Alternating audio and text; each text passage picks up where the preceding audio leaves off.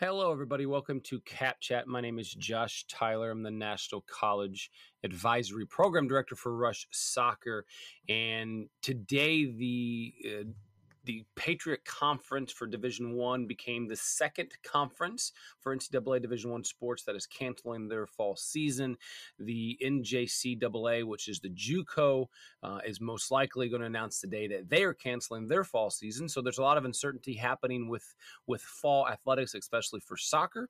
So we're going to chat with Kurtis from Stephens College NAIA, Samuel from Quincy University Division Two, and Rob from Lakeland University, which is NCAA Division Three three about what they're hearing out there, what their schools are saying, and what fall sports could possibly or possibly not look like.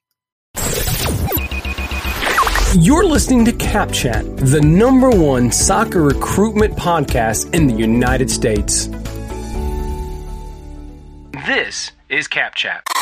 Uh, yeah, Kurtis Boardsen, head women's soccer coach, Stephens College in Columbia, Missouri.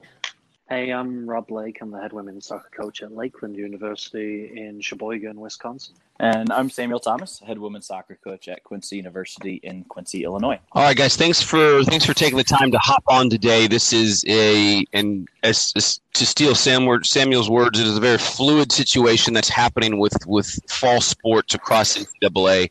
Um, the biggest news that will probably be announced today is that the junior college in NJCAA is going to push their, their fall season to spring.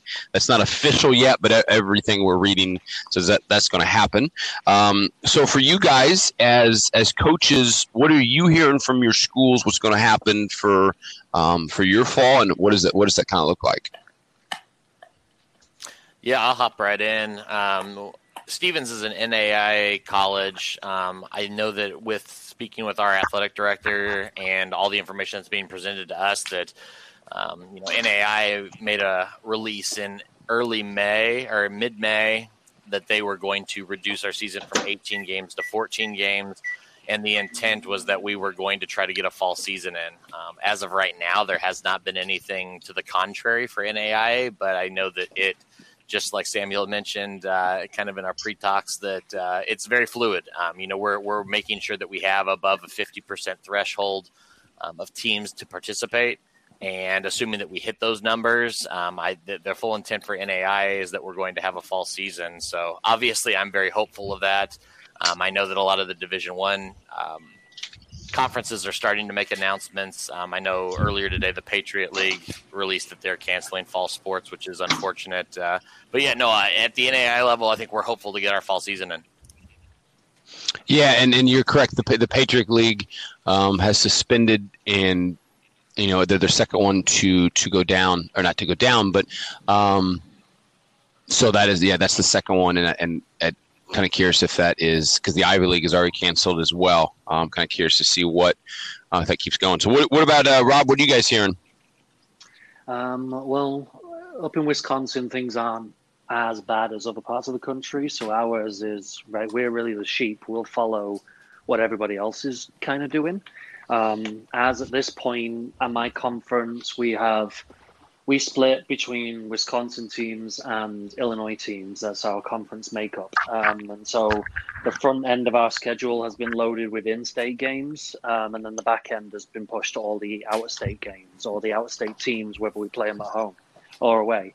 Um, I know that one conference close to me, the Midwest Conference, which is kind of the same makeup, but also a couple schools in Iowa. Um, they went north south divide, and so they will do a round double round robin in north, double round robin in the south, and then whoever is leading of both of those will play for a conference championship. Um, but again, we up here will tend to be will be more of the sheep because our state is not as bad as some other states, um, and I'm just really looking and seeing what's going on around to add to those Division One uh, cancellations, the Big Ten said they were only going to play conference schedule oh. this past week. Do you do, are you seeing Rob that it's going to be? Are you getting the sense it's going to be an entire conference shutdown? Do you think just across the board? Um, do you think Division Three is just going to just going to push it as in general, or do you think it's continue to go conference by conference? Uh, I think it's going to go conference by conference. However, if too many conferences go, then they're going to just pull, pull the whole lot. Because, yeah, like Curtis was saying, uh, if if we don't have enough teams to play, well, how are we going to have a season, right? Um, you know, for us, as I said, we're Wisconsin, Illinois, um, based in our conference, and Illinois is a heck of a lot worse off than we are as a state. And so I could see that Illinois schools are not allowed to play, and then we just merge with other conferences and have a hybrid Wisconsin private school conference that then we could play. Oh, interesting. Okay. Yeah. I'll, I'm gonna. I want to come. I want to come back to that and give give Samuel for Division Two a chance, and then I want to dis- discuss some of these things. So, Samuel, what are you guys hearing for? So, you're in the GLVC conference uh, for Division Two. So, uh, where are you guys sitting at? Yeah, a little bit of what both of them said, and uh, and then some of what they said would, wouldn't apply to us from what I've heard. But um, the 18 to 14 game schedule was dropped for us. Um, certain conferences like Big Ten moving to conference only matches. We only have 14 opponents in our conference, so just by nature of our conference size, we will only be playing conference matches this year. Um, we haven't heard anything to the contrary at this point about us moving forward to the fall season, so we're planning accordingly. Um, our team is planning accordingly, um, and our conferences. However, there are regular meetings um, between athletic university presidents that could change anything at any given moment. The rumor mill has every possibility of this, um, as uh, they, as both Kurtis and Rob has spelled out. You know, you could merge conferences, you could have different changes here or there. The um, the the current rumor that's going around right now is that we could have a delayed start to our season. So instead of an August preseason, we could have a September preseason, and that could give the chance for schools to open up, students to get back on campuses, and to see what the COVID response is like on campuses before we introduce athletics. Um, is that the NCAA, in trying to protect the student athlete experience, doesn't want to interrupt the season mid-season everything to spring, as obviously Patriot and Ivy League have have choose, chosen to do so. Um, and then there's other rumors about you know at the Division two level, we kind of follow what Division one does from a lot of rules and policies and protocols and timelines. So, if Division one football, if the Power Five football conferences can get their TV rights moved from fall broadcast to spring broadcast, that would make sense for football to change to spring, and then it would seem to follow that other sports would would follow suit as well. Um, so any any of the aforementioned options, as well as what both Kurtis and Rob spelled out, have all been floated. And at this point in time, we're just in regular dialogue with our athletic directors to see what each different meeting they attend or Zoom call they're on um, comes out with for new information for us. I, you bring up the, you know, I think one of my biggest fears is when you're looking at the, the fall collegiate soccer, as you said, is, is is it gets started. So you start three or four games and then you have to cancel, and now now you're in a different situation. I mean, to me, that's the biggest. That would be the worst case scenario. I don't know what you guys are feeling, but that would be the worst case scenario that you start a season and you have to cancel. So, it, would you guys rather see you try to start it and then get canceled, or just I mean, what, what would you guys? I know we're not decision makers here at that at, at that level, but what would you guys like to see? uh, hopping in at the NAI level, and I want to echo something that Samuel just got done saying. Uh, NAI did push our start date back for games back to September 5th, so we'll start that Saturday. And um, frankly, I, I'm one of those people that you know I want to keep things as normal as possible. I know that um, you know, having the opportunity to perhaps have like a fall semester to prepare for a spring season would be attractive for some coaches. Um, it's certainly one of those things where having more time with your team before a game, um, before a season starts, um, would be a good thing. Um, you've got time to condition, get things put in. Um, and so forth. But uh, I, I'm just one of those people. I would love to keep things as normal as possible um, try to keep our season intact the way that it is now at this point, um, because I know that there's already a lot of disappointment. Um, you know, with losing some games, uh, we lost a couple of non-conference games early on that were, um, you know, really helpful to our strength of schedule, and it was purely just because the NAIA start date got pushed back, and um, it's really hard to change a schedule, you know, that uh, short in advance, I guess. So Um, honestly, I would like to see it, uh, you know, stay intact as mu- as well as we could. I think obviously the biggest fear for all of us is to get into, um, you know, our our regular season, and then before we hit conference play. Um, or anything like that, losing those games is going to be tough. And then, you know, you have to make the decision are we going to push the last 9, 10, 11 games off for the spring semester? Um, you know, or do we chalk it up and, and just lose it for the for the year? And obviously, I think everybody's under the impression we don't want to do that. Um, you know, some of us smaller schools, uh, the the biggest and the worst thing would be, um, you know, having to cancel the season though, or call it off early, and then you worry about losing your recruiting numbers. You know, do those girls still want to stay at that school, losing that year? Um, I think that the biggest thing within that is going to be if everyone's canceling pretty much across the nation, you're not going to find where players are leaving to go elsewhere to play. Um, so I guess there's a little bit of fortunateness to that, but uh, overall, I, I, want everybody to play um, Division three to Division one, NAIA, NJCAA, everybody to be playing um, as close to normal as possible.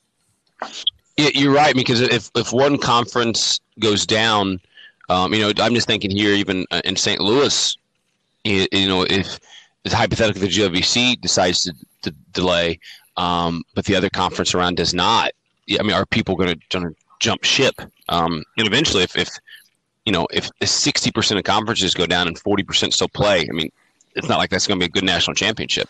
Well, and you run into the you run into the differences that um, you know Rob touched on earlier too. You've got schools that are across um, you know state lines. What if one state says no, you're not good to go, and the other half is good to go? Um, you know, you touched on like St. Louis, and in that area, you know, we've got um, a couple of different schools in the in the St. Louis area, and I know St. Louis County is a little worse off than where I am in Boone County. So um, it's one of those things where what if what pieces of your conference can't play and do they leave that conference school for another conference school to, to be able to play that year or something like that? So interesting, interesting. So, but then you were so we're coming in. Um, I mean, they're gonna have to make they're gonna have to make a decision here pretty quick, right, guys? I mean, they can't we can't keep delaying this.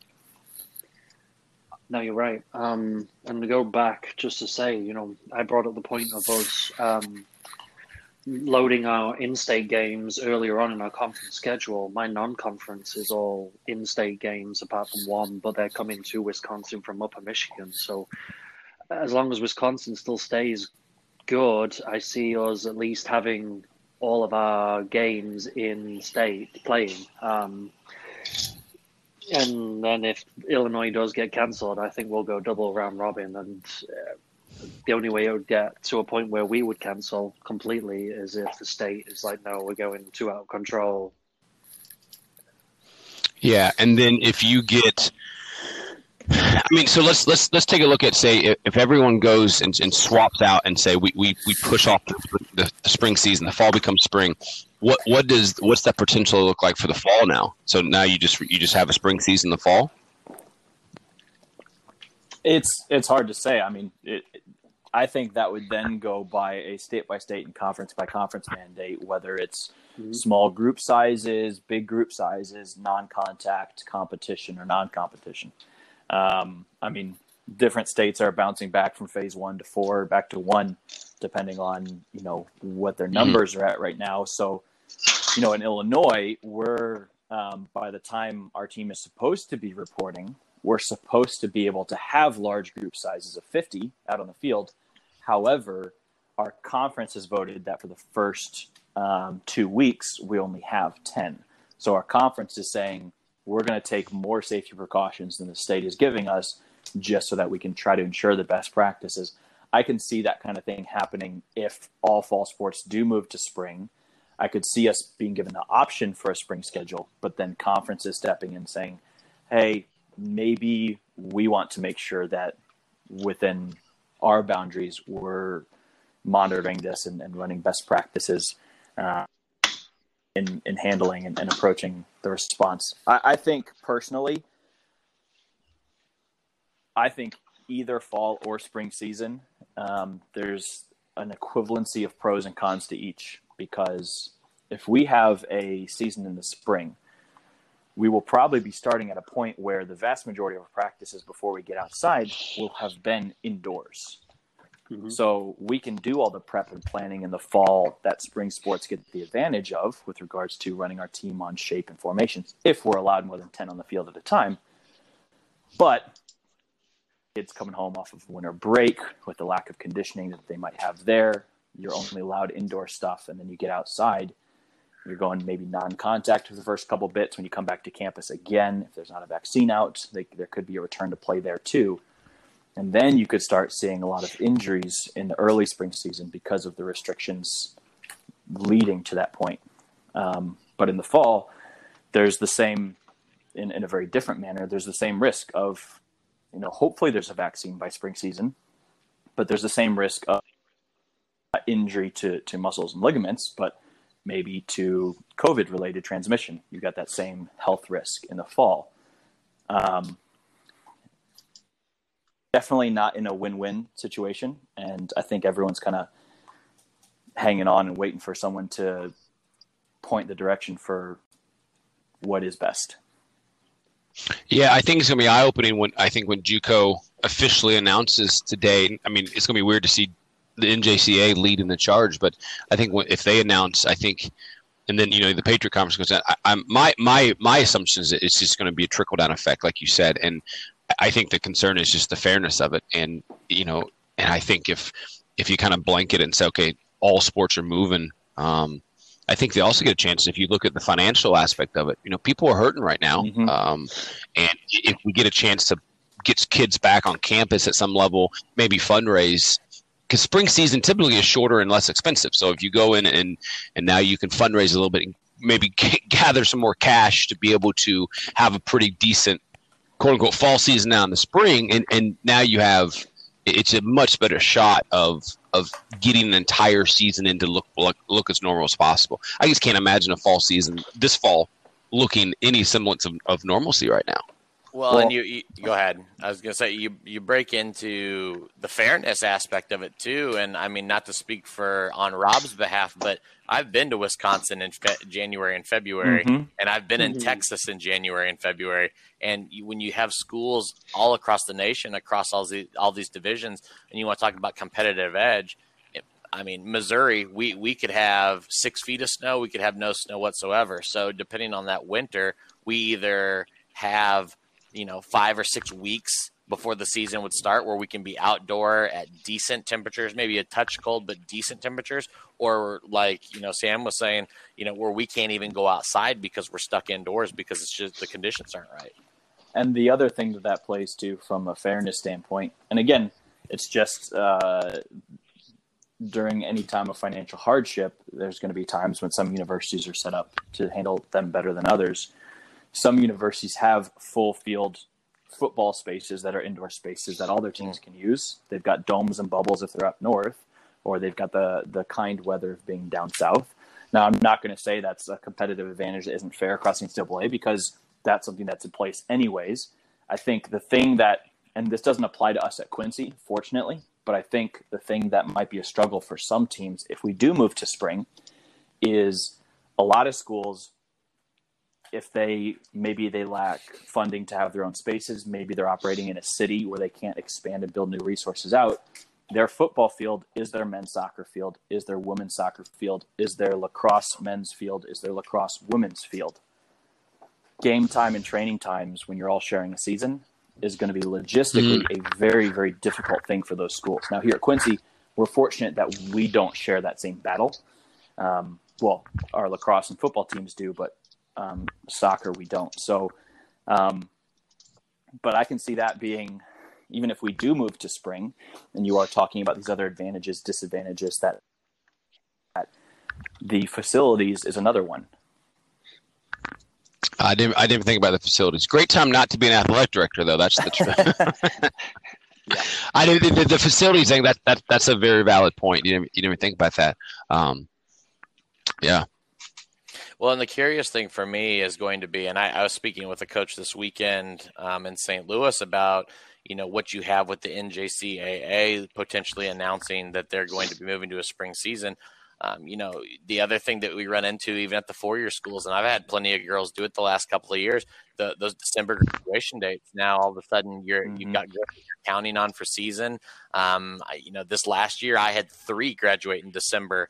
Um, so it was a situation where those three were a part of my team in the fall, and they, they were not there for spring season, which you know is less important when we're playing the championship season in the fall. But if we're moving to championships for a season, I've got at least one, if not two, right now that off the top of my head that are looking at graduating December this year.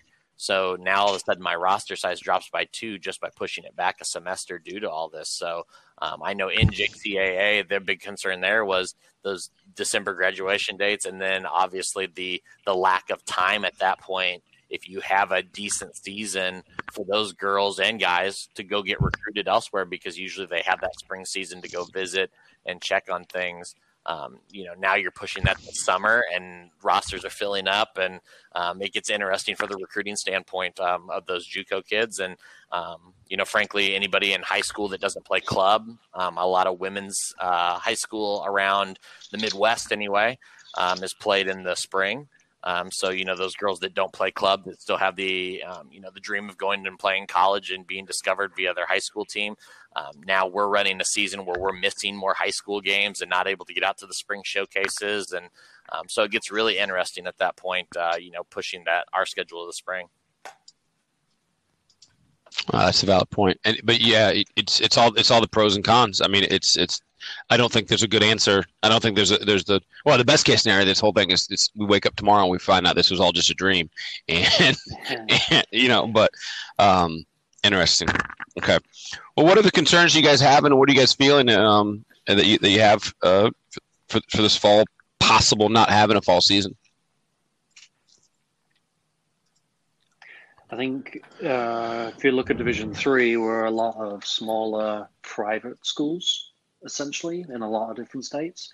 Um, and all of the things that both Sam and Kurtis went on about is we're going to be looking at all of those things, and mostly it's going to be financial and budget. And part of the reason why Division Three has been so heavily against the uh, 20th century soccer model of going two seasons and splitting is because of budget and financial problems and not wanting to pay out all that money. And that's going to be the biggest deal with any of this is going to be budget with how you know like uh, kurtis brought it up the weather in wisconsin northern wisconsin well mid to northern wisconsin. We we can't get out on our turf field in the spring until the mid to end of april. And then we finish school in the first week in may. So like um, how am i meant to say to my boss okay i can fundraise an extra 15 20 grand of my budget um, to be able to keep these kids on campus when they rely on their summer jobs to be able to pay for school for the next year and stuff like that.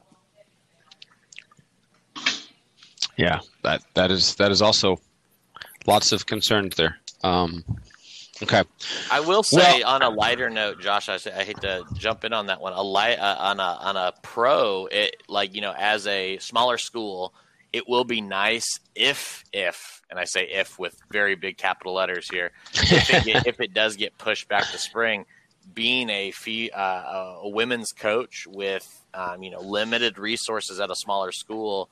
Um, to be able to have the fall to go recruit the club season because the the club season for women's runs in the fall and um, you know, for, for a lot of states, especially in the Midwest, like I said. So mm-hmm. having uh, the ability to go see all the showcases and all the friendlies um, throughout the week and not have to worry about, you know, an early practice time or an away game out of state for us is, um, I guess that would be a pro for this, um, though I am not rooting for it necessarily. Yeah. See, I mean, there you go. Josh, you were talking, you were asking about what, whatever. I think for me, the biggest concern and worry is just the health and safety of our community. Um, I know it sounds cliche and lip service, but the genuine reality is that we work with 18 to 22 year olds who are navigating a very, very stressful and, and high pressure time of their lives when they're away from home for the first time, dealing with course loads of this volume for the first time in a highly competitive environment at this level for the first time.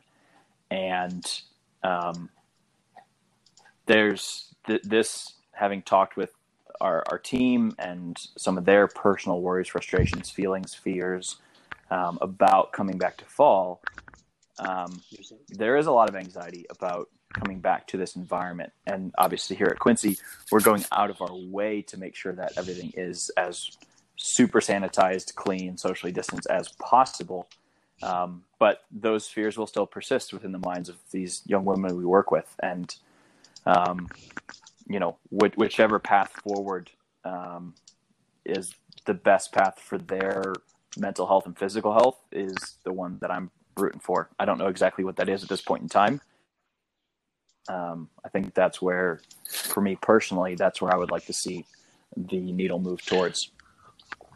So here's a, here, I guess a, uh, one of our final questions is, maybe we don't know the answer, but it, it, let's say hypothetically is is if if you guys if a fall sports gets pushed back to the spring, are, are they still on campus or or are are they saying is that school now saying hey we're pushing fall now the school is going virtual or are they still on campus? I well I can't speak for um, for the other two, but for us, I think the big thing is if we're here on campus, then we can monitor what's happening in our community.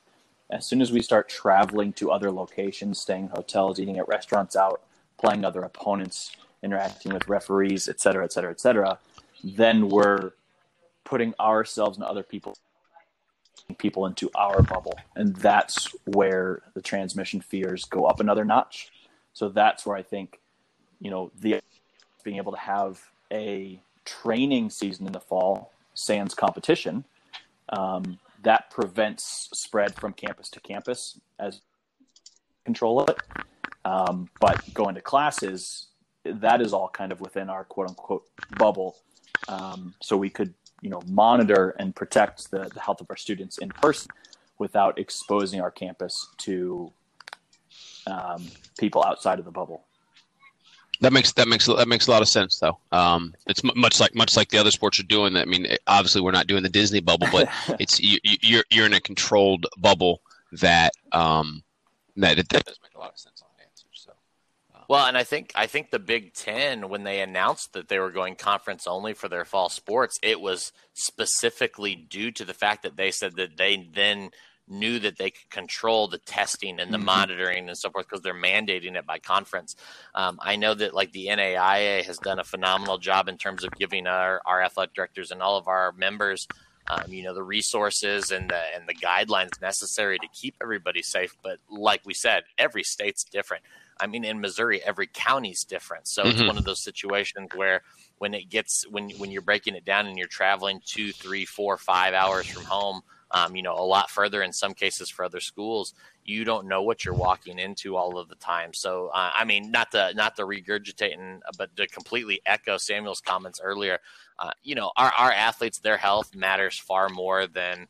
Um, you know your win loss record this year. Um, so it's one of those things where I, am I'm, I'm hoping that you know things start to look up. Uh, you know, in the next couple of weeks, where we can look back at this point in history and we can say, hey, you know what, we we got through it. Um, but you know, if, if, we do end up having to push it, uh, you know, to maintain the safety and integrity of all of our athletes and the game, um, you know, it's a decision. Like you said, we're not the decision makers here, but um, I heard, I certainly hope it's made for the correct reasons, um, and and not for you know like budgetary reasons and so forth. Right. Uh, that's that's the great thing about being on a podcast. We don't make the decisions, but for the for for the last thirty minutes, we can sure the heck act like we do. So we can um, be the backseat drivers.